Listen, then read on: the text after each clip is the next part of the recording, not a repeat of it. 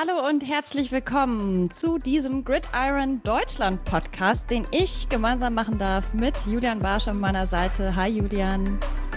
Hi Tiziana, ja, ich freue mich mega, dass wir jetzt endlich loslegen können. Richtig, richtig cool. Sensationelles Projekt. Ich bin richtig heiß. Ja, wir sind sehr heiß. Ähm, die ganze Vorbereitung läuft schon eine, äh, echt eine Weile jetzt. Ähm, Julian und ich kennen uns auch schon. Vielleicht können wir darüber kurz sprechen. Wir sind beides Podcaster. Julian, du machst mhm. Saturday Kickoff sonst. Du kennst dich sehr, sehr gut aus mit dem Draft, mit jungen Talenten, mit der NFL insgesamt und vor allem natürlich auch mit College Football.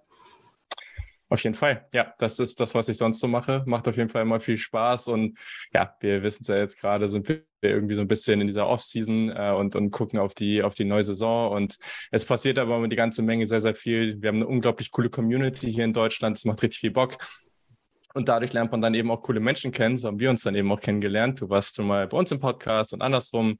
Und äh, ja, so entstehen dann auch irgendwie coole Freundschaften. Wir haben uns neulich mal in Berlin getroffen. Das war richtig nice. Also das äh, ist schon ja. ziemlich cool. Und endlich dürfen wir zusammen podcasten. Ähm, da habe ich schon lange drauf äh, ein Auge gehabt und jetzt mhm. hat es endlich mit diesem Projekt geklappt. Ja, Gridiron Deutschland, was heißt das überhaupt? Darüber wollen wir natürlich gleich mal ein bisschen sprechen. Ähm, wir haben ganz, ganz viel vor und vor allem wird es um das Spiel in München gehen im November, wo die Seattle Seahawks auf die Tampa Bay Buccaneers treffen. Bist du schon heiß aufs Spiel? Auf jeden Fall. Es, äh, es ist halt schon komplett komplette Madness, was da jetzt so abgeht. Ne? Also was man auf Twitter so die ganze Zeit liest und äh, jetzt auch in jetzt mit dem Ticketverkauf und was da eigentlich los war. Ich glaube, da hat niemand mit gerechnet.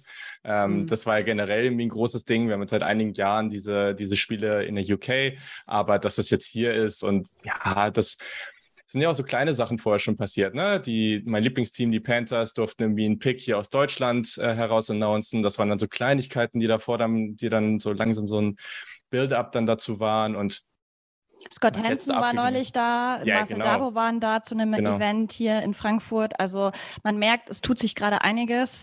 Natürlich hat man neben der NFL auch noch andere Ligen, die hier gerade immer mehr ja, Zuschauer bekommen. Ich habe gesehen, du warst jetzt auch schon öfter bei der ELF beispielsweise. Mhm. Also die Fanbase ist da und äh, ja, wir sind, wie gesagt, natürlich einerseits als Fans super hyped, andererseits ja auch irgendwie beruflich ähm, sehr, sehr involviert. Und was wollen wir in den nächsten Episoden mit euch alles machen? Also unter anderem wird es natürlich drüber gehen, über die beiden Teams. Äh, die wollen wir euch natürlich näher vorstellen. Klar, Seahawks und Bucks kennt jeder so in Deutschland, aber gerade die Bucks sind ja schon ein Team, das hier noch nicht so diese riesige ähm, Fangruppe hat. Man kennt sie vor allem mhm. wegen, den, wegen Tom Brady, glaube ich. Viele Fans Absolut. von Tom Brady sind ja. übergewandert, aber was äh, haben die Bucks sonst zu bieten? Das wollen wir natürlich genauer beleuchten. Was haben wir sonst noch im Gepäck, Julian? Naja, also das ganze Projekt ist wirklich hier eher eins, wo wir wirklich mal auch auf das Drumherum gucken. Also es geht hier vielleicht auch an der einen oder anderen Stelle, da machen wir später auch noch ein bisschen was Witziges zu, ähm, auch durchaus um ja, vielleicht ein paar coole Sachen, die sich auf die Saison beziehen. Wir sprechen natürlich über Football, aber gleichzeitig das, was die meisten machen, sie reden die ganze Zeit irgendwie über die Spiele, versuchen da irgendwie zu gucken, wer gewinnt, wer verliert. Es wird hier vielleicht ein bisschen passieren, aber der größte Teil, im größten Teil geht es hier wirklich darum, was ist das eigentlich für ein Event? So, was passiert drumherum? Wie wird es organisiert? Was bedeutet das für die Menschen, die involviert sind, sowohl hier in Deutschland als auch in den USA? Das ist äh, super spannend. Da gibt es ganz, ganz viele coole Perspektiven, die wir hier in diesem Podcast einfangen können. Das ist echt der Wahnsinn. Das wird richtig, richtig cool, wenn wir hier auch so als Interviewgäste am Start haben werden. Und das wird äh, ja, fett, genau. ja. Ja, freut ja. euch da drauf. Wir haben richtig coole Gäste. Dazu werden wir auch später noch mal ein bisschen mehr verraten mhm. können. Football in Deutschland ist ja schon was, was auf jeden Fall ganz viel Geschichte auch mitbringt. Mhm. Ähm, es gab ja die NFL Europe bis 2007. Wir beide sind ein bisschen jüngere Semester. Wir haben das nicht mehr so erlebt. Also ich jedenfalls. Ich weiß nicht, wie es bei dir nee. ist. Du bist ja noch jünger, glaube ich, als ich. Das heißt, ähm, ich muss sagen, so richtig die NFL verfolge ich eigentlich seit 2012, glaube ich. Mhm. Ähm, wie lange bist du schon mit dabei? Trifft es ganz gut. Ich glaube, so die, die Richtung, also da waren so die ersten Super Bowls, was man mitbekommt. Ich verfolge US-Sport schon ein bisschen länger und dann irgendwann kommt man einfach zur NFL, weil dann, dann, merkt man irgendwie, selbst wenn man andere Interessen vorher hat, dann merkt man irgendwann, oh, in den USA, der, der eine große Sport ist dann schon Football. Und dann guckt man mal und dann ist es irgendwie ganz spannend. Und ja, die, in den USA können sich Show auf jeden Fall. Das ist einfach so. Und äh, genau, dann kommt man da irgendwie hin und verfolgt es mehr. Wie war es denn bei dir? Wie bist du überhaupt zu den Panthers, zu deinem Team gekommen oder auch allgemein? Ja, du hast US-Sport schon länger ver verfolgt, aber mhm. Was war dann am Ende so? Hast du einfach mal eingeschalten? Weil so startet es ja bei vielen, dass sie aus Zufall mal einen Super Bowl geguckt haben oder so. Voll, voll. Also das ist auch tatsächlich, also die Panthers waren noch eine der ersten Super Bowls damals, ähm, aber das war bei mir, äh, alle, die mich kennen, wissen, dass so ein bisschen so eine Saga von, bis ich das richtige Team gefunden habe, sage ich mal. Ähm, war nicht so ganz so einfach. Äh, aber jetzt bin ich sehr glücklich und vor allem habe ich auch gemerkt, äh, das ist natürlich wichtig, welches Team du verfolgst. Und ich finde es dann auch ganz cool, gar nicht so ein Big Market Team äh, als, mhm. als Lieblingsteam zu haben. Und dann habe ich gemerkt, dass die deutsche Fan-Community, und das ist ja riesig, also jedes Team hat irgendwie einen Fanclub und du hast super viele Fans nicht alle, gell? Twitter ich, unterwegs Tatsächlich. Die Broncos haben keinen Fanclub. Nicht? Noch nicht, nee. Ja, okay, okay. Ah, es gibt aber einen europäischen, oder? Also ich glaube, da gibt es irgendwas. Also ja, genau. Es, also es gibt halt dieses äh, Denver Broncos Europe äh, und dann mhm. Denver Broncos Europe Dach, aber die sind kein Fanclub, sondern sondern eher so ah, eine okay. Plattform, ja. Okay, okay. Ja, gut. Aber es gibt halt einfach sehr, sehr viel, was da los ist. Mm, und äh, habe dann auch gemerkt, dass die Panthers-Fans, also ich habe da einfach einen guten Draht mit den, mit den Leuten gehabt. Es gibt einen hervorragenden äh, deutschen Panthers-Podcast, ähm, den Keep Talking-Podcast, der fand ich immer sehr, sehr sympathisch. Und ja, dann bin ich da irgendwie hängen geblieben, fand es irgendwie total cool. Das Team selber ist jetzt gerade aktuell nicht so mega gut unterwegs. Das ist immer ein bisschen hart, aber ja, das gehört irgendwie dazu. Find mal ein Team, das irgendwie stetig Leistung bringt. Also selbst ja. die Patriots, die so immer so eine Bank waren, sind auch gerade mhm. in der Findungsphase. Also von dem her, Absolut. das glaube ich, meintest du auch so ein bisschen mit dem, ähm, es ist eigentlich fast ein bisschen unwichtig, welches Team man verfolgt, weil es wird nie ein Team geben, das über 10, 15 Jahre immer gut ist. Also hoffentlich. Ist, ist, äh, ja, Macht es auch langweilig. ja. Voll, genau. Das ist ein ganz wichtiger Punkt dabei, weil das ist auch das, was ich am US-Sport generell so faszinierend finde. Klar, es gibt gewisse Dynastien und es gibt Teams, die auch häufig gut sind. Klar, wenn du einen Coach wie Bill Belichick hast, dann bist du da irgendwie über lang, lange Zeit auch mit dabei oder Tom Brady oder sowas als Quarterback. Aber im US-Sport klappt es schon relativ gut, dass du jedes Jahr immer ein paar neue Teams in den Playoffs hast. Du hast jedes Jahr, also du hast schon einen größeren Wechsel dann auch mit den Teams, die in den Super Bowl kommen. Und das ist einfach total cool. Also diese ganze Dynamik wie im Fußball mit Bayern oder so, das hast du hier halt einfach nicht so stark. Und das hat mich immer sehr fasziniert. Ähm, und ja, ja alle, aber alleine aber, irgendwie in den Jahren, seit ich gucke, waren früher die Bengals und die Browns absolute ja, Shitty-Teams, ja. die jeder immer nur bemitleidet hat. Und dann hast du auf einmal die Bengals letztes Jahr im Super Bowl stehen. Also das ist halt möglich ja. und deswegen liebe ich auch Football.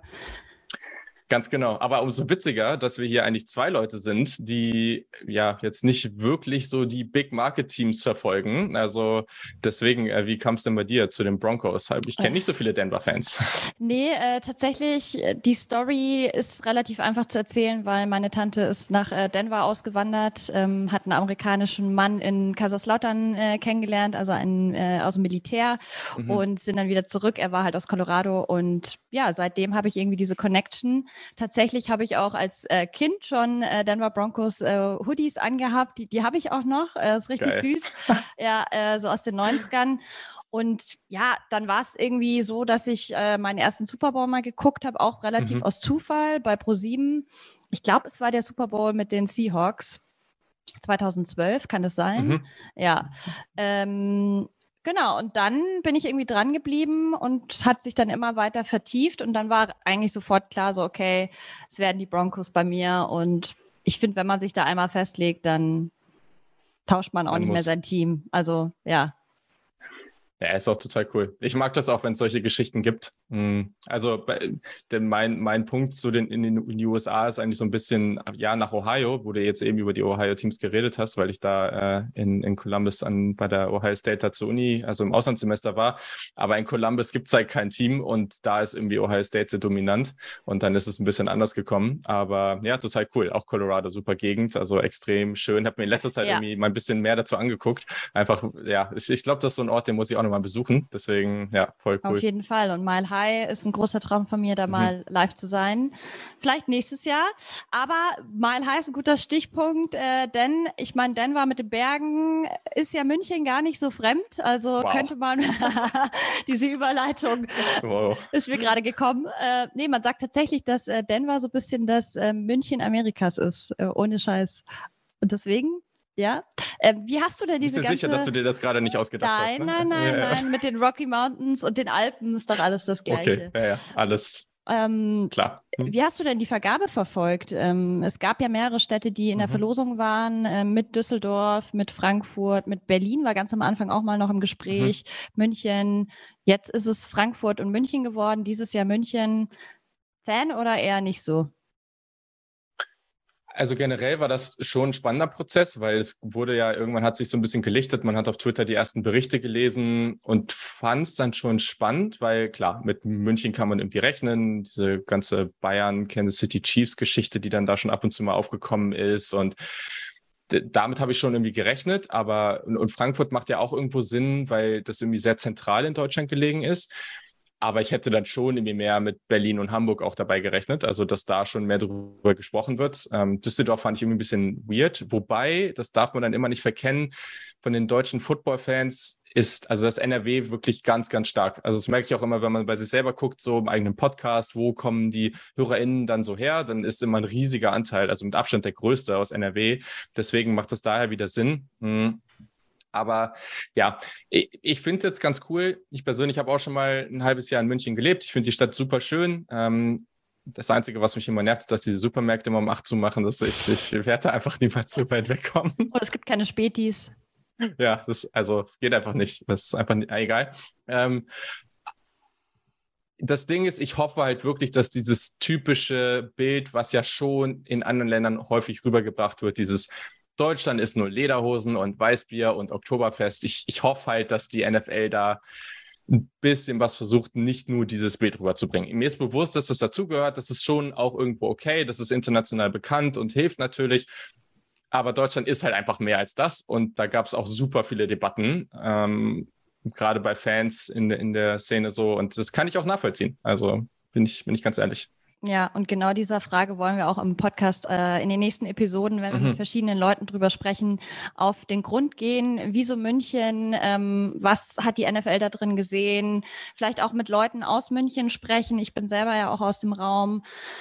Würde mich auch mal interessieren, wie die Stadt das tatsächlich selber sieht, aber da können wir vielleicht noch mal zu späterer äh, Stunde drauf kommen und vor allem auch mhm. eben, was hat es mit der Allianz Arena auf sich und so. Die Tickets ja. sind ja inzwischen schon vergeben, das können wir, glaube ich, verraten. Das Ticketing war schon.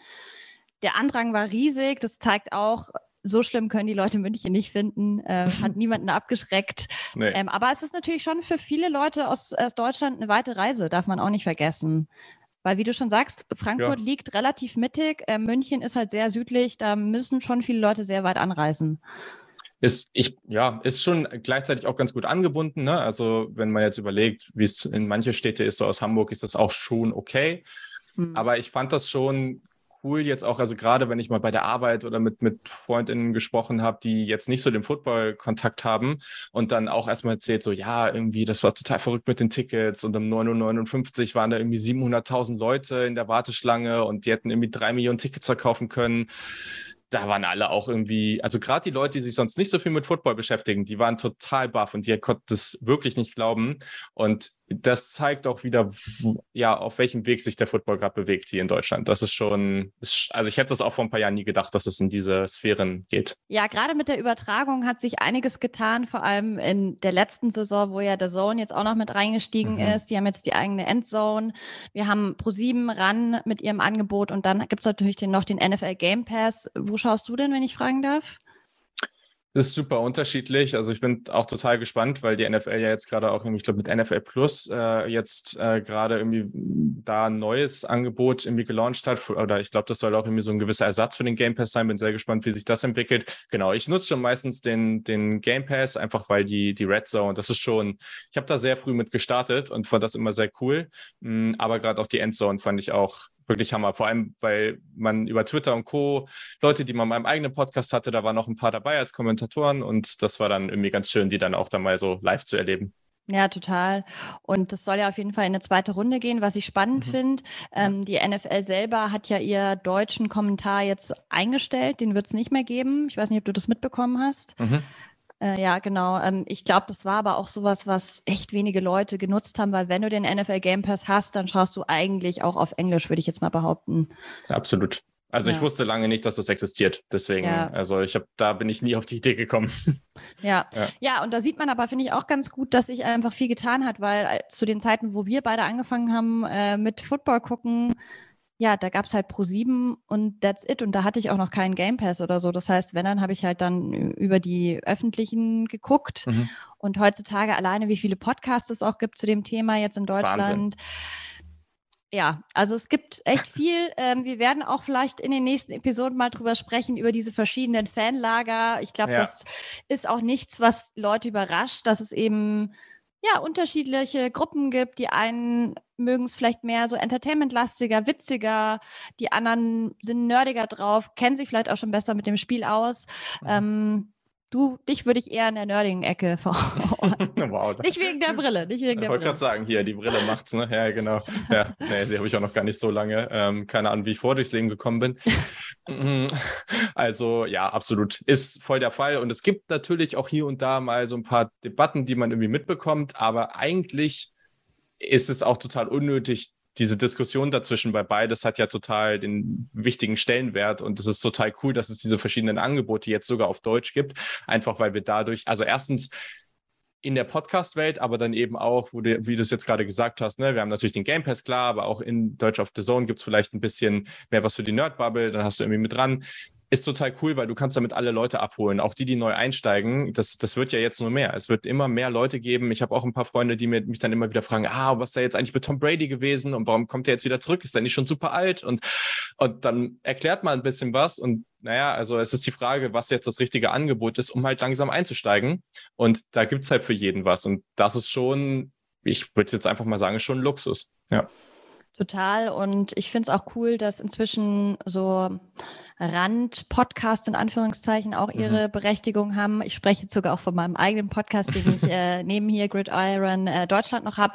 Ähm, Woman Coverage ist ja ein, ein Podcast, der auch eher so gesellschaftlich-politische Themen rund um die NFL bespricht und auch wir haben da unsere Nische gefunden und ich glaube, das war vor paar Jahren wäre das noch nicht möglich gewesen, weil es da einfach so diese mhm. breite Masse in Anführungszeichen noch gab und die wollten, glaube ich, mehr eben den, das Spiel an sich im Fokus und inzwischen merkst du aber einfach, es geht auch so viel um die Kultur in Amerika, um äh, mhm. Nebenschauplätze. Die Leute interessieren sich auch viel mehr über Spieler, Coaches. Ähm, ihr redet ja teilweise, also ihr seid ja auch in eurem Podcast, da der Kickoff schon sehr viel auch über den Draft und so natürlich mhm. Vorbereitung. Aber auch ihr seid ja, schweift ja manchmal ab, wenn ich richtig liege. Schon. Nee, also absolut. Also kann ich auch nur empfehlen, dass man bei euch unbedingt mal reinhören sollte, weil ich finde es halt total cool, dass Danke. genau diese, genau diese anderen Themen dann auch mal betrachtet werden, weil jeder Fan hat einen eigenen Podcast zum eigenen Team auf Deutsch. Aber gleichzeitig, wenn man sagt, okay, ja. ich will mal ein bisschen was darüber hinaus, gibt's was bei uns auch mega die Nische, so College Football und NFL Draft. Also vor ein paar Jahren angefangen und dachte mir, boah, ja, weiß nicht, da hören da vielleicht 200 Leute zu. Und ich kann nur so viel sagen, das ist ein Vielfaches davon mittlerweile. Und es ist so heftig, wie sich das entwickelt, wie man auch merkt, wie viele deutsche Menschen sich jetzt anfangen, vor der NFL Draft da irgendwelche Prospects anzugucken und so, man denkt so, wo kommt das alles her? Und alle haben einfach richtig Bock darauf und das macht, also ich glaube, das ist das Beste daran, dieser ganze Austausch dazu, solange er halt auf einem coolen Level bleibt, das ist auch nicht immer der Fall, aber gut, das, äh, ja, das lässt sich halt auch nicht vermeiden. Ja, das stimmt. Ja. Natürlich äh, rappelt es da schon mal im Karton. Ich finde grundsätzlich ist es okay noch, ist, aber auf Twitter nimmt es teilweise echt so Formen an. Äh, klar, weil es dann natürlich auch viele irgendwie äh, Hater-Accounts gibt oder so, die dann, mhm. also mit einfach auch nicht mit seiner eigenen Identität. Ich glaube, sonst ist man da deutlich vorsichtiger auch nochmal. Absolut. Ähm, aber ja, also ich persönlich habe da jetzt noch nicht so die krassen Probleme gehabt, aber ich lese schon dann teilweise, wenn Leute aufeinander clashen und ähm, da kann man dann doch respektvoller teilweise miteinander umgehen. Absolut. Ja, ja das, also sind wir ja auch voll die Befürworter von, das, das ist uns auch super wichtig. Und ich denke, das machen wir auch grundsätzlich ganz, äh, ganz gerne. Macht halt mehr Spaß. Also am Ende, klar, uns, unsere Lieblingsteams sind uns wichtig und, und dieser Sport ist uns wichtig. Das kann man ganz klar so sagen, sonst würden wir nicht so viel Zeit damit verbringen. Äh, Gerade du auch auf YouTube machst ja auch super viel dazu. Und ne, also das ist ja schon viel Zeit, die man da reinsteckt. Mhm. Trotzdem, es macht doch mehr Spaß, wenn alle irgendwie Freude dabei haben. Ja. Total und das finde ich ist auch ein Aspekt, den, äh, der in Deutschland ganz wichtig ist. Ich habe das Gefühl, grundsätzlich unterstützen sich aber alle, weil alle Interesse daran haben, mhm. dass das Spiel bekannter wird in Deutschland. Äh, siehst du das auch so? Weil, also ich muss sagen, Podcaster unterstützen sich gegenseitig. Ich habe auch nicht das Gefühl, dass, also das ist jedenfalls das, was, was ich höre von den Leuten von der Zone, die ich kenne, die auch äh, involviert sind in der Endzone, dass die jetzt sagen, sie wollen irgendwie unbedingt pro sieben vom Markt drängen oder so, sondern eher so, hey, wir wollen zusätzlich was bieten, was vielleicht eine andere Zielgruppe anspricht. Aber wir finden es mega cool, was pro sieben da seit Jahren leistet und die haben auch voll ihre Daseinsberechtigung.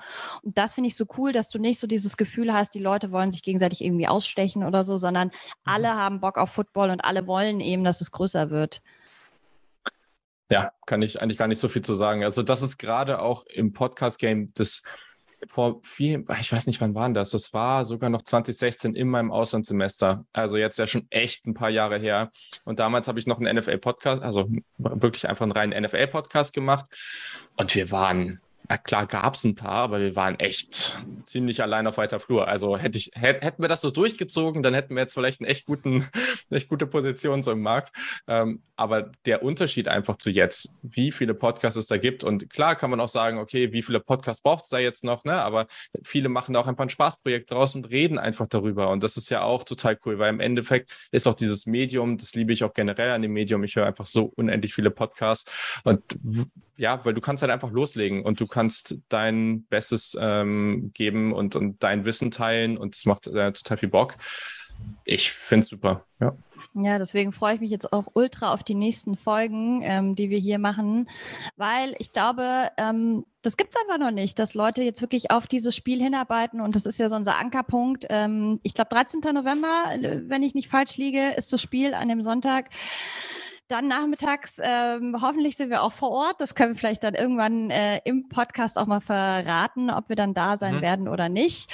Ähm, in der Allianz Arena haben wir ja vorhin schon erwähnt, äh, es wird wahrscheinlich auf jeden Fall irgendein Rahmenprogramm geben in München. Mhm. Auch das hoffentlich. Wir sind jetzt gerade erst äh, noch paar Monate entfernt vom Spiel, deswegen können wir darüber jetzt noch nicht so viel sagen.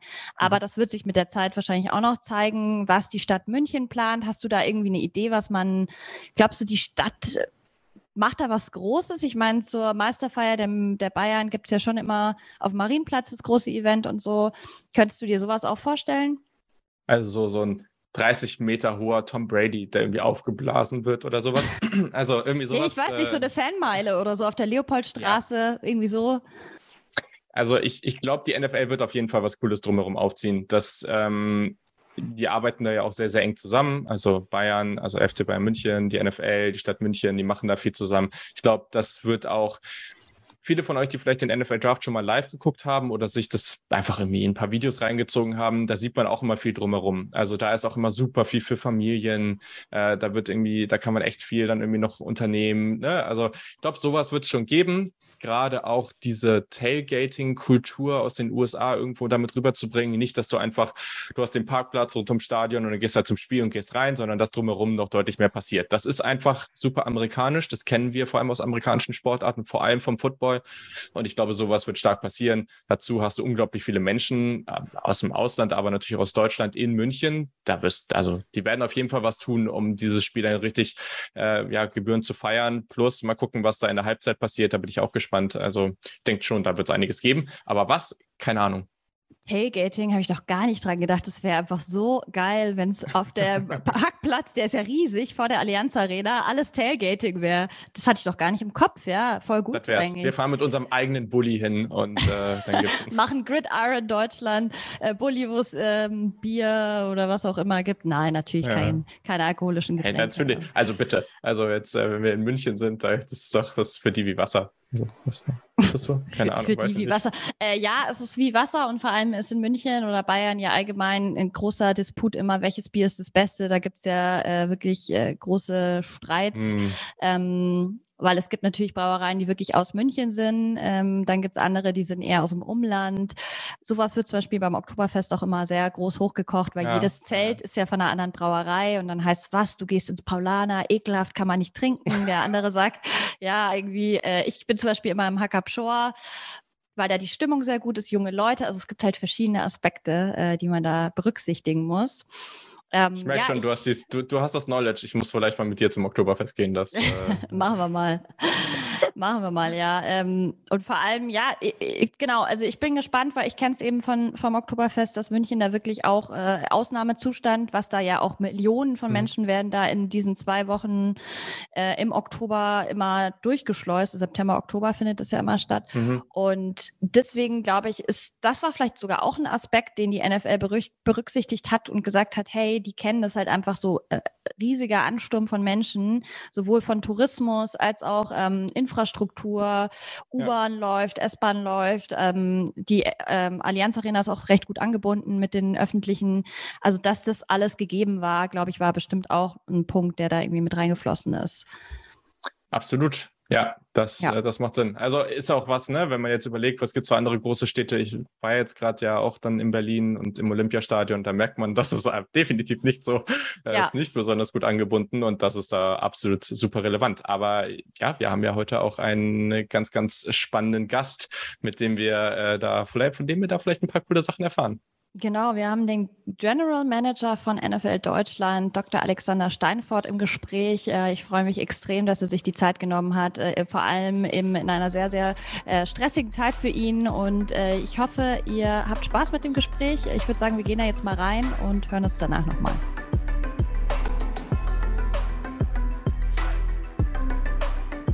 We are really, really pumped to have our first guest on the show. We have Dr. Alexander Steinfort. He is the managing director NFL Germany. We are super happy to have you, Alex. I hope it's okay if I call you Alex. Of course. Thank you very much for having me. Yeah, thank you so much for coming on. How are you? How was your week? It was a crazy week for you. You had the ticket sale for Germany. Um, I think everything exploded. The computer went hot. Like people went crazy. Mm-hmm. No, definitely. It was a crazy week. We not just uh, had the ticketing uh, uh, sales for our first ever regular season game in Munich, where we could have sold 3 million tickets, but only had much fewer uh, uh, on sale. And we also announced our presenting partner for um, the next years. Uh, um, so, really busy, a lot of excitement, and another important step on our way to establishing ourselves in Germany. For sure. So, why now? So, why is 2022 the best time to launch the game in Munich? Because it's it's time. Uh, I mean, the German fans have been waiting for a couple of years now, and um, if you look at the numbers of fans that traveled to the London games in the past, we had up to 15% of the crowd in the stadium from Germany. So uh, a lot of excitement, um, and I think everyone um, also from the league in in the states uh, saw the development of the NFL fan base in Germany over the past years and yeah, people reached out to us. People wanted to have a game in market, and uh, now it's finally here. And that's um, on the one hand a reward uh, to our loyal fan base in Germany, but on the other hand also, um, you know, uh, a part of our strategy to grow the sport in Germany, grow the league in Germany, and that's uh, that's why we're landing in Germany in 2022. Nice. Yeah, from your initial research as you started taking over this role, what potential do you see within like in the German market and also in the whole DACH region? There's huge potential, definitely. Um, and that's what we saw over the past years. Um, we saw great growth, especially in times when some other sports were slightly struggling. Um, and that's true for media cons consumption of the NFL, of American football in Germany. But also, if you look at um, active players, it's actually one of the fastest growing sports in Germany, and also, um, you know, in the in the in the broader Dach region. So. Um, obviously, Germany, uh, you know, a very strong soccer market and will always be. Um, but we're just trying to find our our way, trying to grow the league and the sport, uh, you know, as as much as we can. That sounds really good. um, so when when we look at, at Germany, there are lots of different like fan um, groups here. Like every team has kind of like their own fan club, and it's actually pretty crazy what what kind of establishment that already has here.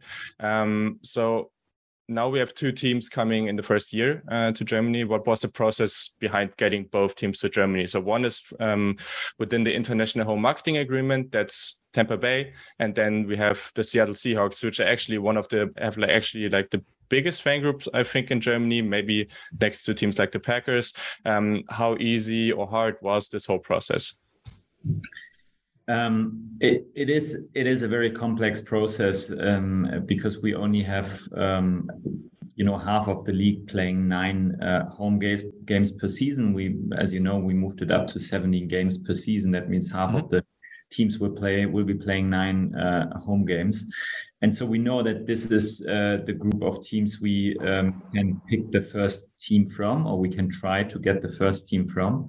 Um, and at the same time, we also um, had the um, whole HMA process, International Home Marketing Area process, where we granted marketing rights to four different teams in uh, for the German market. Obviously, that increased their interest of being visible in Germany. So um, in the end, the situation has completely changed to um, maybe 10 years ago, um, and that's that's no secret that sometimes it wasn't so easy to find uh, um, those teams that volunteer to play, um, let's say in UK. And you know, times have changed. Now teams are knocking on our doors, and uh, uh, yeah, the Bucks, uh, um, uh, one of the HMA teams, were really keen on playing in Germany, and then we looked at uh, which other team um, could be the, the, the second team, team to play here. And obviously, since not every team is playing every other team during the season, it uh, could only come from from those list of uh, um, of 17 teams they're playing against. And um, in the end, then the kind of whole negotiation process starts. We're trying to find a team uh, collectively that works in the market that you know is also keen on coming over. So uh, that's how we landed um, on the Seahawks then about the Bucks, which is interesting because like in the US, it's not one of like the huge markets, right? I mean, um, they're super successful right now, but it's not one of like the big markets. Um, what was like one of the reasoning why they wanted to to come here, or why were they so keen on on going to Europe? I mean, so obviously, as all the um, all the other uh, teams in the league, they are also looking for ways to grow their fan base internationally. And having a player like um, Tom Brady is one of the reasons, um, uh, you know, why they think it's a good time to. Mm-hmm. Uh, look into other markets also with the recent success the super bowl win and uh, you know the visibility they gained um, throughout especially the last seasons um, i think it's a very very good fit for them to have them in the market, to have Tom Brady in the market, uh, and also having them play the Seahawks, who ha- have a have a great following in Germany. Yeah, especially like the Seahawks fans, I think they are going really crazy and are so happy to have their team over. Um, coming to the game itself, I think a lot of people start playing American football by uh, playing flag football first. Is that also a focus that you want to really um, elaborate more in the next years, I would say, to grow, grow flag, flag football in Germany, or is that not something you're right now thinking about? It's something we're working on at the moment. So we are investing a lot of time and resource and also money into uh, the development of um, NFL flag, of our grassroots flag football program in Germany. It's actually the first time ever we're doing an, a nationwide tournament. We're um, in five cities Hamburg, Berlin, uh, Frankfurt, Düsseldorf, and Munich. So uh, playing regional tournaments in all of um, uh, those cities, and then uh, we will have a national uh, national final, which will probably also take place around the time of the Munich game. So it's a you know it's a it's a really important initiative for us because we want to you know get more kids playing American football. We want to get them as close to the sport as as possible because as you know, um, you know, kids grow up in Germany playing. You know, most of them play play soccer when they're young. So we're just trying to get them into contact with our sport, and we think it's also, you know, a great educational tool, tool almost um, because you know it's uh, boys and girls can play. It's very it's a very fair and equal sport. So um, yeah, one of the big focuses for us um, this year and the years to come. Nice. Um, so imagine it's 2027. Uh, a couple of years uh, until then. Uh, five years have passed. Um, what do you expect the game to be in Germany in the whole Dach region? Like, do you see like way more games um, in Germany, like different cities involved? Like maybe there's a team in Europe or in Germany. Maybe that could be interesting. Um, what do you see happening until then? It's always difficult looking five years into the future, um, but especially when you're only you know a couple of months into really being on the ground in Germany. But um, yeah, we're just trying to um, you know take it step by step, trying to to grow the sport. We know we are you know going through a hype cycle right now, and we just want to you know leverage it in the best way possible. But at the same time, we're humble enough to know that uh, you know it's not just you know coming from from from nowhere. So we there's a lot of hard work involved. Um, and yeah i mean in the end we um, are obviously also uh, we do have our targets we do have our goals. So we just have to take a look and and you know in a, in a couple of years time and evaluate where we stand. Obviously the hope and i think we, we will get there um, that we can increase our our reach, our exposure, uh, you know, the fan base in Germany, the the um, the number of people playing the sport, and then yeah, let's hope for the best. Uh, we don't know whether there will ever, ever be a, a, franchise in Europe, for example. It's in it's a very interesting discussion that you sometimes read in the in the news about, but uh, that's probably more something for 2027. Um, in the end, you decided to go with different host cities, um, not only one, but you decided to go with Munich first and then Frankfurt second. Um, there were different cities that applied. Um, what was the reason that you chose to go with different cities and why those two cities especially? Yeah, we had great interest from a number of candidates. I think we started off the process with nine cities, uh, you know, uh, entering the process we narrowed it down to three cities Frankfurt, Munich, and Düsseldorf. They were all great candidates. I think we could have uh, uh staged uh, an amazing NFL match in all three cities, in all three stadiums, with really, you know, really uh, intense process, uh, very, uh, you know, very detailed. Um, and in the end, so we started off the process thinking we would end up in one city for four years.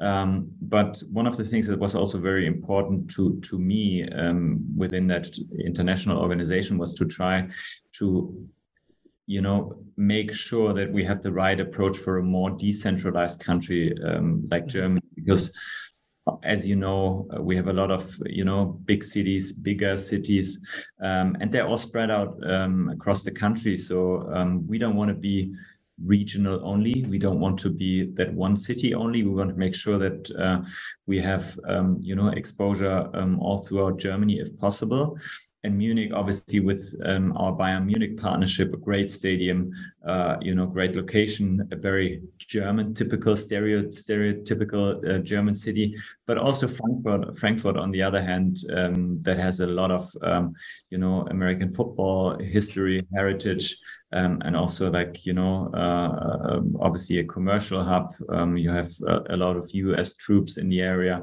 so uh, you know, uh, a lot of positives on both ends, and that's why we ended up with those, those two cities in, the, in as as part of that process.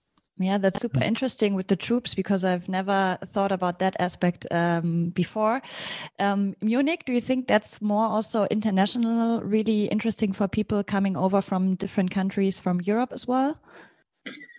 Well, I think they are both uh, great cities, Frankfurt and Munich. But yes, Munich obviously is is more of a um, tourist destination. I think it's fair to say than Frankfurt, which is more of a commercial hub. Um, so you know we're really happy with the two cities uh, uh, having that first game in Munich. Obviously, whoever brings a bit more time can also make a quick trip to the Alps. So uh, um, also you know really tempting for for all the guests that we're expecting from uh, from the states and other international destinations. Mm. So we have already like seen lots of games in in the UK for for a few years now, um, which was definitely successful. You already mentioned lots of people from Germany um, also like flew over there, like had watched some games over there, which was really nice, especially when you maybe can't go to the US or you don't like um, have the time for, to do that. Um, so from that experience and from all of what happened in the US over like the last years, what kind of learnings do you have and how do you want to adapt that to a market in Germany where there are probably some similarities, but I can also see that there are lots of different things about this market when being compared to the US or the UK.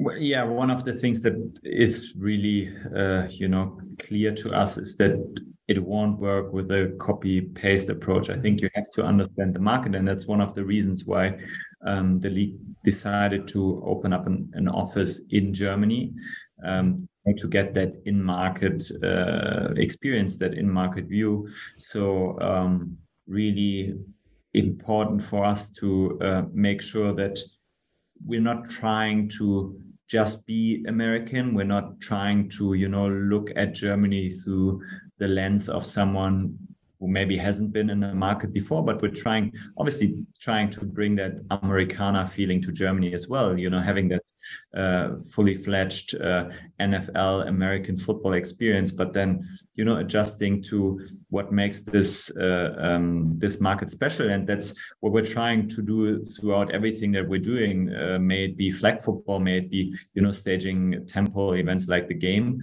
um, just yeah, trying to to adapt to the market as much as possible. Mm-hmm. And you are actually perfect for this role because you worked with Manchester United, right? And Düsseldorf, as far as I know.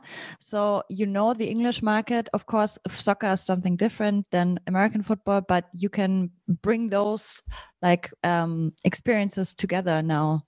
Bundesliga, Premier League, and you know, especially like the people living there. That's, I think, something really important.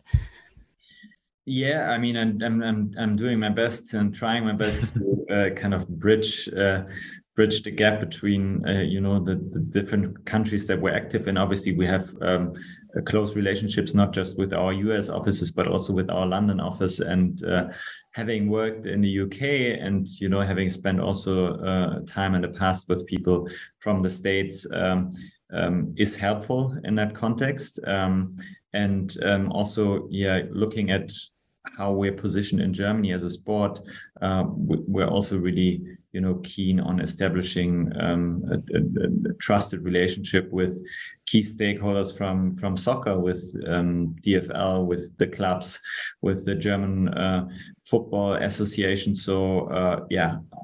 I, I think it, it's helpful, you know, to have that broader understanding also um, how the sports market in general in Germany works.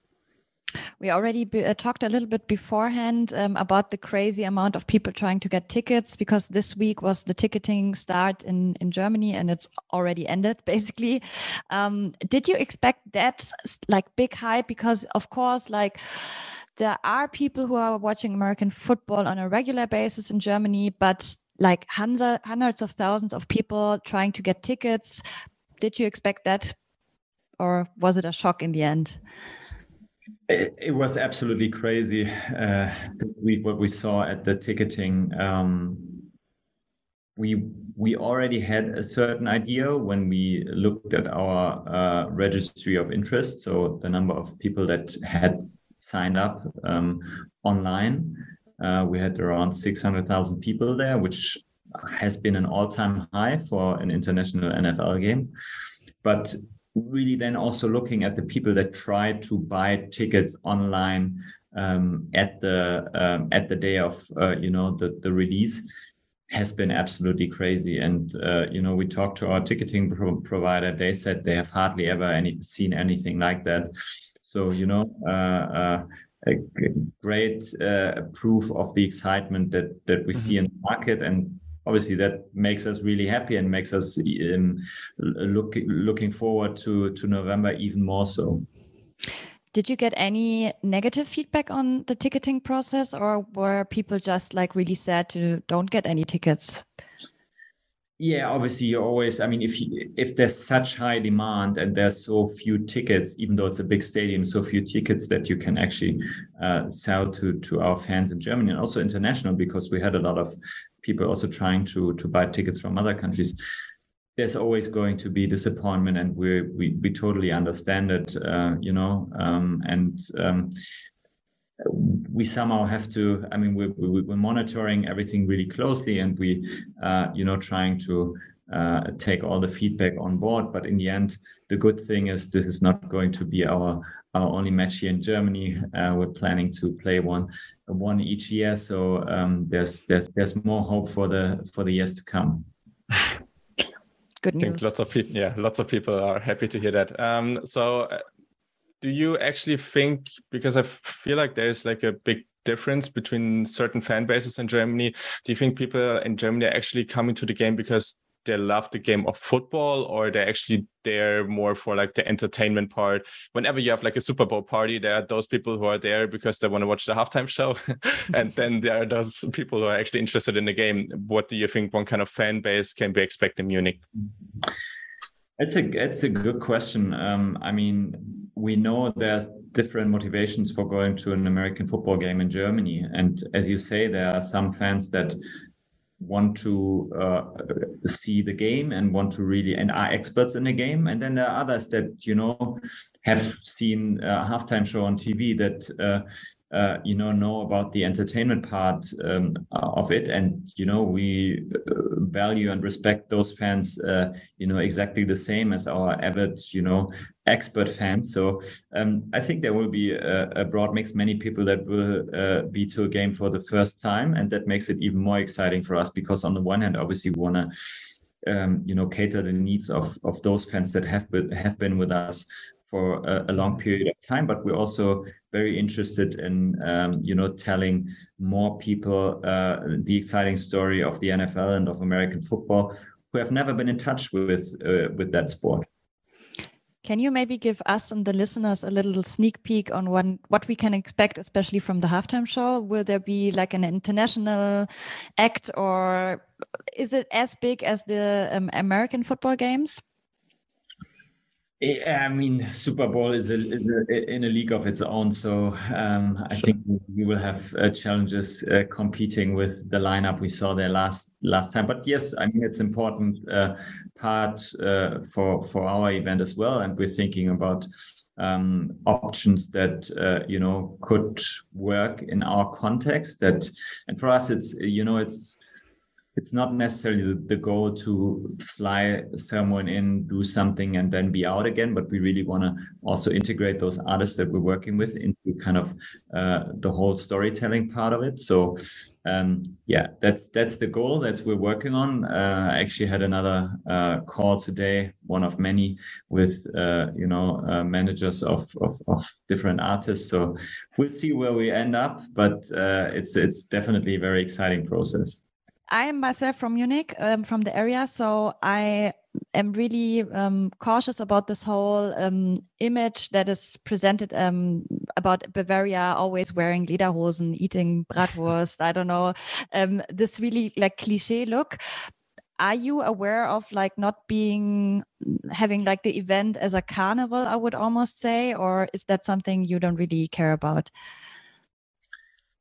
Well, that's one of the things I said before. Um, we are trying to have a realistic view from in market, and that's what we're here for also to work together with our um, US and UK colleagues on. Um, yes, Germany is much more than Bavaria. Germany is much more than Lederhosen and and uh, Weissbier. Um, and you know we don't want to have it all cliche. So um, we want to be you know german. We want to be american um, and we find, want to find the right balance um, between um, those two worlds bring them together actually um, and that's that's one of you know the most important things we're working on. Yeah big challenge i can imagine. Um, sure. th yeah thank you so much. Yeah, we're super Perfect. looking forward uh, to the event. Let's see uh, what you come up for uh, with the halftime show and hopefully we have a great game That's what we're hoping for. Thank you very much for your time.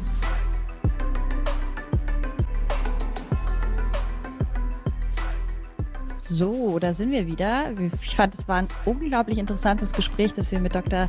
Alexander Steinfort von der NFL Deutschland führen durften. Er war super locker, finde ich, und mhm. hat uns echt spannende Einblicke gegeben. Also hat dich irgendwas besonders überrascht, was er gesagt hat? Auch, also besonders überrascht eigentlich gar nicht so, aber ich finde es cool, dann einfach solche Einblicke zu bekommen. Natürlich, ich, ich verstehe das auch. Ne? Wir haben an einigen Stellen auch Fragen gestellt, wo wir dann vielleicht ein bisschen mehr willst du dann da rausbekommen. Ich verstehe auch, ne? Es ist jetzt auch. Ja, für unsere Hörer und Hörerinnen, klar. Also. Natürlich, ne? Logisch. Äh, aber ich verstehe ja auch, dass er an vielen Stellen wird er auch noch nichts sagen können und, und er hat ja auch ein gewisses Protokoll, an das er sich halten muss. Das ist halt einfach so. Aber ich fand es halt richtig cool. Einfach auch jetzt hier gerade als Start für diese Serie einfach mal solchen Einblick zu bekommen. Auch jetzt in dieser Woche mit ihm sprechen zu können, wo diese Madness halt einfach abging, ist das einzige Wort, was für mich da dazu passt. Und deswegen war, war richtig cool. Also hat mich sehr gefreut, dass wir das machen konnten. Total. Und ich fand es auch spannend, dass zu seinen Aufgabengebieten auch sowas gehört, wie mit Managern von Musikern zum Beispiel zu sprechen, wo man sich so denkt, wow, ich meine, da hat er vielleicht auch sonst gar keine große Ahnung von. Ähm, also ich glaube, das ist wirklich ein ja 40-Stunden-Job bestimmt nicht. Also äh, deswegen umso cooler, dass er sich die Zeit für uns genommen ja. hat. Voll. Und das ist auch, also ich habe schon viel in Startups gearbeitet und ich glaube, so fühlt sich das ein bisschen an. Also dass du, der, klar hat er sein Team, Alles, aber du ja. fühlst dich, genau, du kommst hier rein in den Markt und du musst einfach regeln und das ist total egal, ob es jetzt darum geht, ich sage jetzt mal irgendwas, ne, irgendwie im Branding da irgendwas rumzubasteln, in der nächsten Minute dann mit dem, mit jemandem zu reden, wo es um den Halbzeit-Act äh, vom, vom Spiel geht und dann kommt wieder irgendjemand um die Ecke und da brennt's und jetzt muss man schnell irgendwie äh, gucken, dass wir das irgendwie hinbekommen und gleichzeitig musst du eine halbe Stunde später im Interview sitzen. So stelle ich mir vor. Glaube ich auch, ja. ja ähm, wollen wir uns kurz noch dem Thema Off-Season widmen? Absolut. Also wir hatten ja jetzt vor im, im zweiten Block generell, könnt ihr euch vielleicht auch so vorstellen, im zweiten Block äh, quatschen wir immer mal über ja, Themen, die, die uns äh, gerade so reinpassen, über die wir gerne auch nochmal reden wollen an dieser Stelle. Das kann auch mal ein bisschen was Off-Topic-mäßiges sein, aber es wird auch sehr, sehr häufig was mit Football zu tun haben und so wird es auch heute sein. Wir werden gleich noch ein paar coole Predictions für die Saison. Ich bin schon sehr, sehr gespannt. Wir haben das schon mal gemacht, letztes ja. Jahr auf YouTube. Deswegen, ich bin sehr Deine gespannt. Deine Prediction war mega gut letztes Jahr. Ich bin mal gespannt, ob du das wiederholen kannst. Ja, ja. ja ich hatte die Bengals, äh, hatte ich als äh, Überraschungsteam getippt. Da war ich auch ein bisschen froh drüber. Mhm. Aber mal gucken. Und am Ende, das müssen wir jetzt sagen, am Ende gibt es eine Bold Prediction. Also mal gucken, äh, was, was äh, da so kommt. Aber erstmal vielleicht, um da reinzusteigen. Also diese Offseason war wie immer lang, aber es ist sehr, sehr viel passiert. Wie, wie war das jetzt für dich? Also irgendwie bist du, du bist hyped auf die Saison, klar, aber wie war die Offseason so für dich?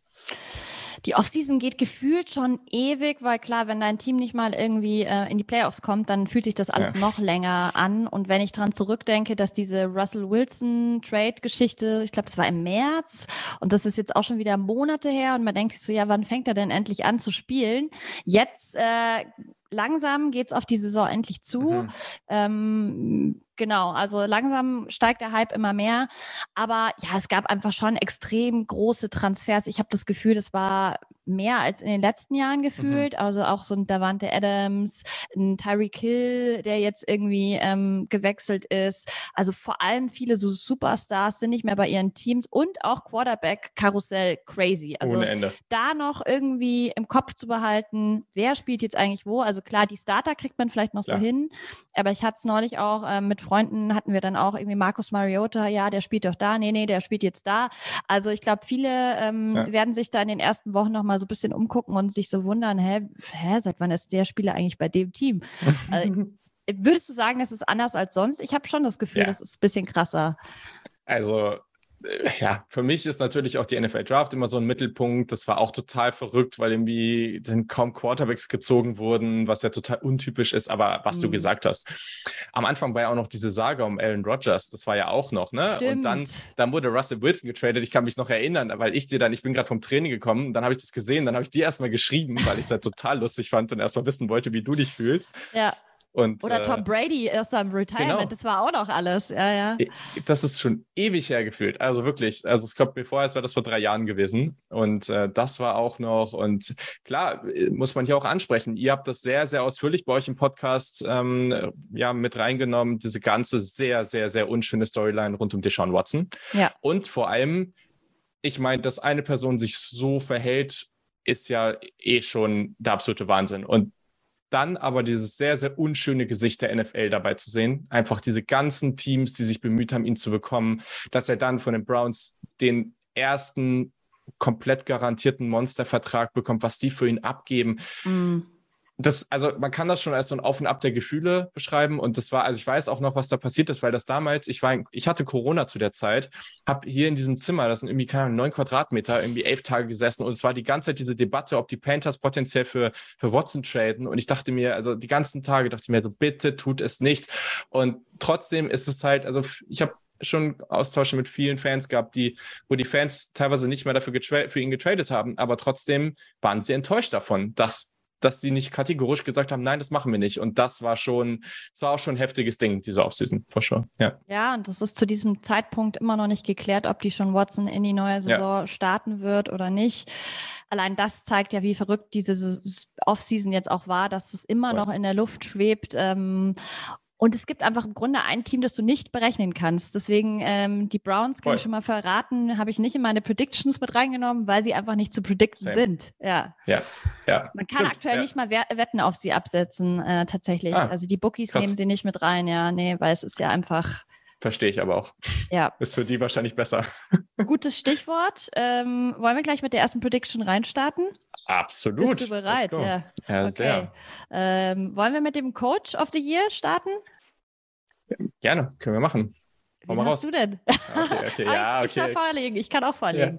Ja, ja okay, okay, okay. ich habe äh, Brandon Staley von den Chargers. Das ist ja jetzt, äh, es fängt ja schon langweilig an. wow, habe ich nämlich auch. Hast ähm, du auch, ja, aber das ja. liegt ja auch fast ein bisschen auf der Hand. Ja und Nein, also ich meine, klar, es ist einer dieser unglaublich äh, auch sehr sympathischen und coolen Up-and-Coming Coaches. Ja, also die Chargers halt sehr, sehr spannend. Ähm, ja, mal gucken, wie es jetzt, was jetzt hier noch passiert mit den Chargers, aber für dich ja auch irgendwie total spannend als Broncos-Fan. So, okay, wie geht man damit um, wenn da echt ein Team sich, die, die haben sie ja bis jetzt nicht so aufs Feld bekommen was mhm. sie eigentlich an Talent haben, ja, aber sie tun da sehr viel für. Und das ist auch immer witzig, weil, also das könnt ihr jetzt natürlich nicht sehen, aber unser Producer Michael, der absolut kein Wort davon versteht, was wir hier reden, weil er kein Deutsch redet. Wir können egal was reden. Wir können ja, ja, wir auch werden, über das Wetter reden und er würde es ja, nicht bekommen. Wäre auch lustig, ja. Wir werden auf jeden Fall noch ab und zu über ihn ablästern. Ähm, der hat eben auch schon sich sehr positiv über die Chargers geäußert, obwohl er auch Broncos-Fan ist. Also ähm, ja, also für mich hat vielleicht auch ein bisschen was mit ein paar anderen äh, Sachen, die ich gleich noch sagen werde, zu tun. Aber ja, ich glaube sehr, sehr stark daran, dass äh, Brandon Staley das sehr gut machen wird.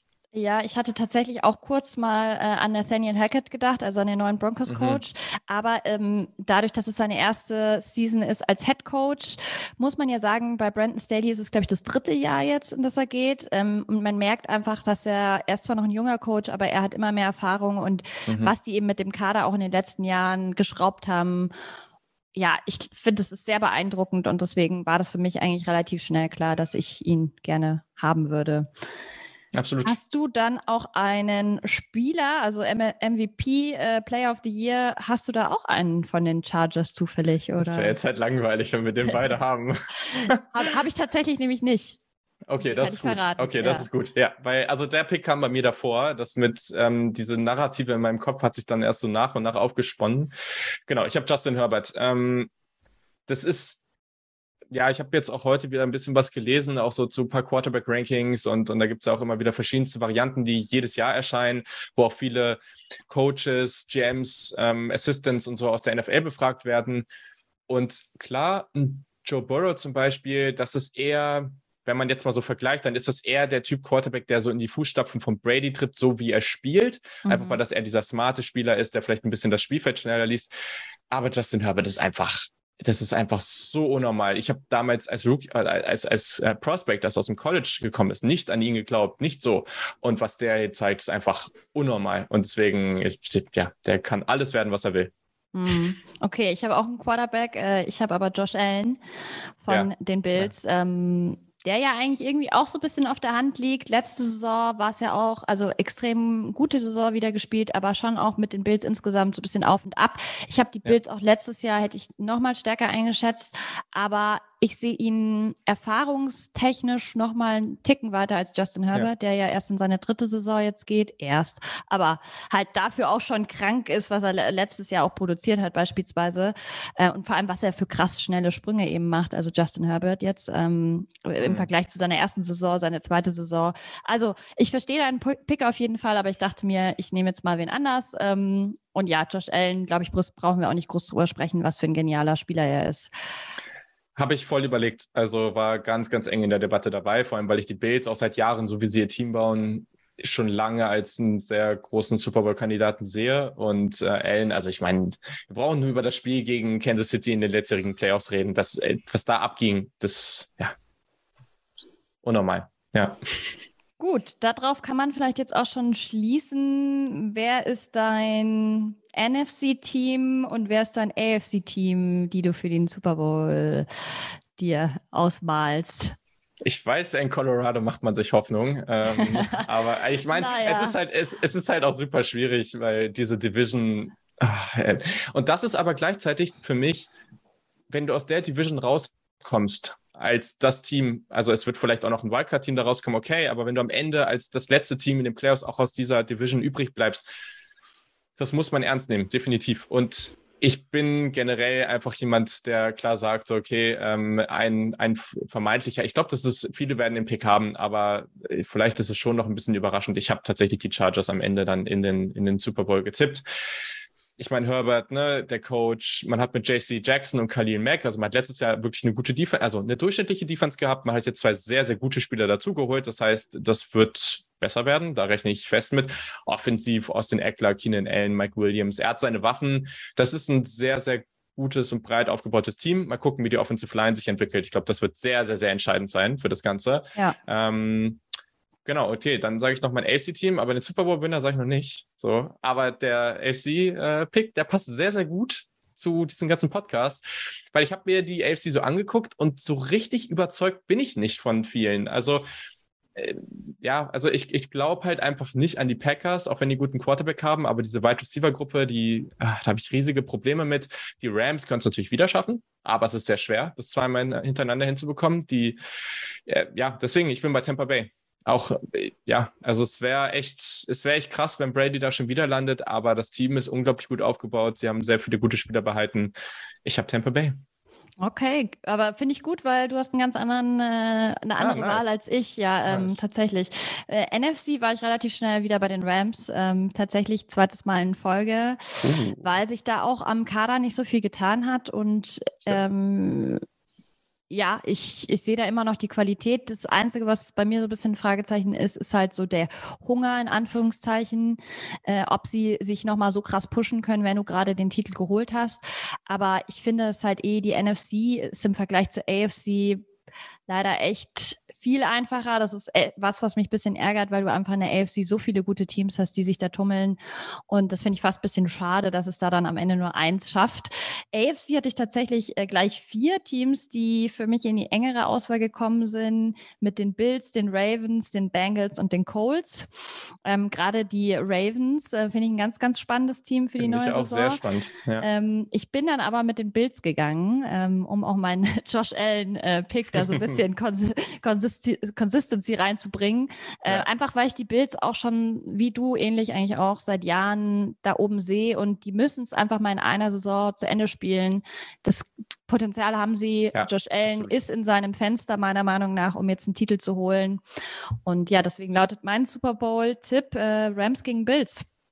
Ist, auch, äh, ist ja jetzt auch ganz schön. Damit haben wir genau die Kombination. Von, äh, Michael hat das eben uns auch erzählt, dass er LA gegen LA im Super Bowl sieht. Damit haben wir genau die Kombination auch irgendwo bei uns mit drin. Also Stimmt, ja. Eigentlich müssen wir hier nochmal eine Wette hier zwischen uns dreien abschließen und mal gucken, wer am Ende am nächsten dran ist. Der muss den anderen irgendwie ein Bier ausgeben oder so. Das, äh, das kriegen wir bestimmt irgendwie hin. Guinness.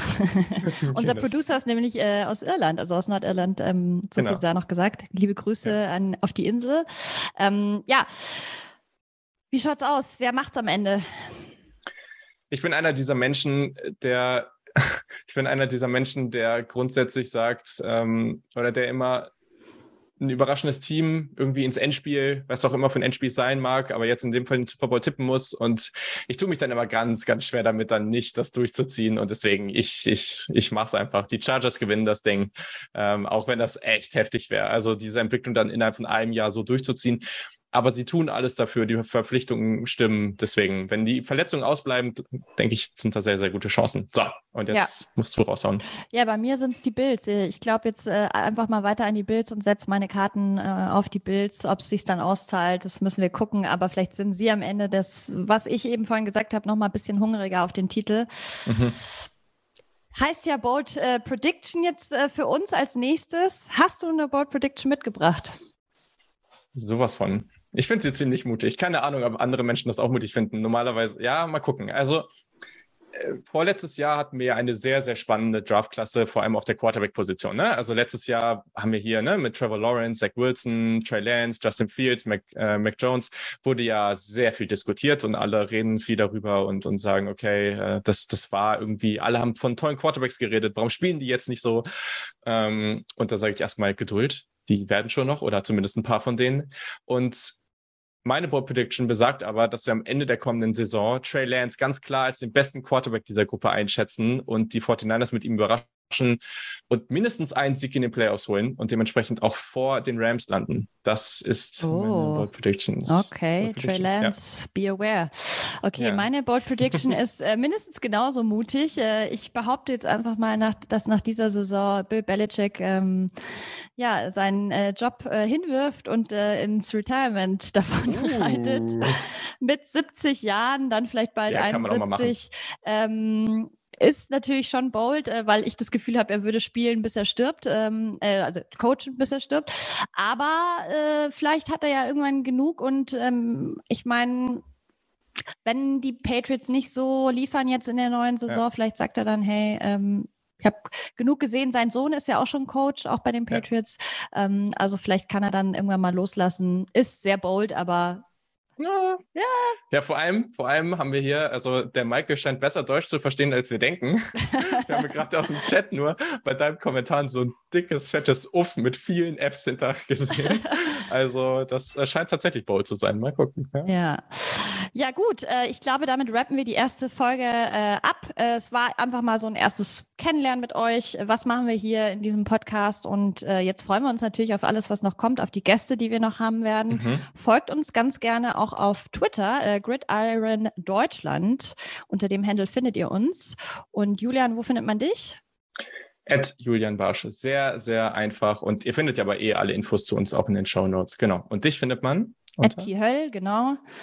Genau. Folgt uns gerne, wenn ihr nichts verpassen wollt. Und dann würde ich sagen, hören wir uns das nächste Mal in der zweiten Folge von Gridiron Deutschland. Oh, genug geredet. Perfekt. Bis dann. Ciao.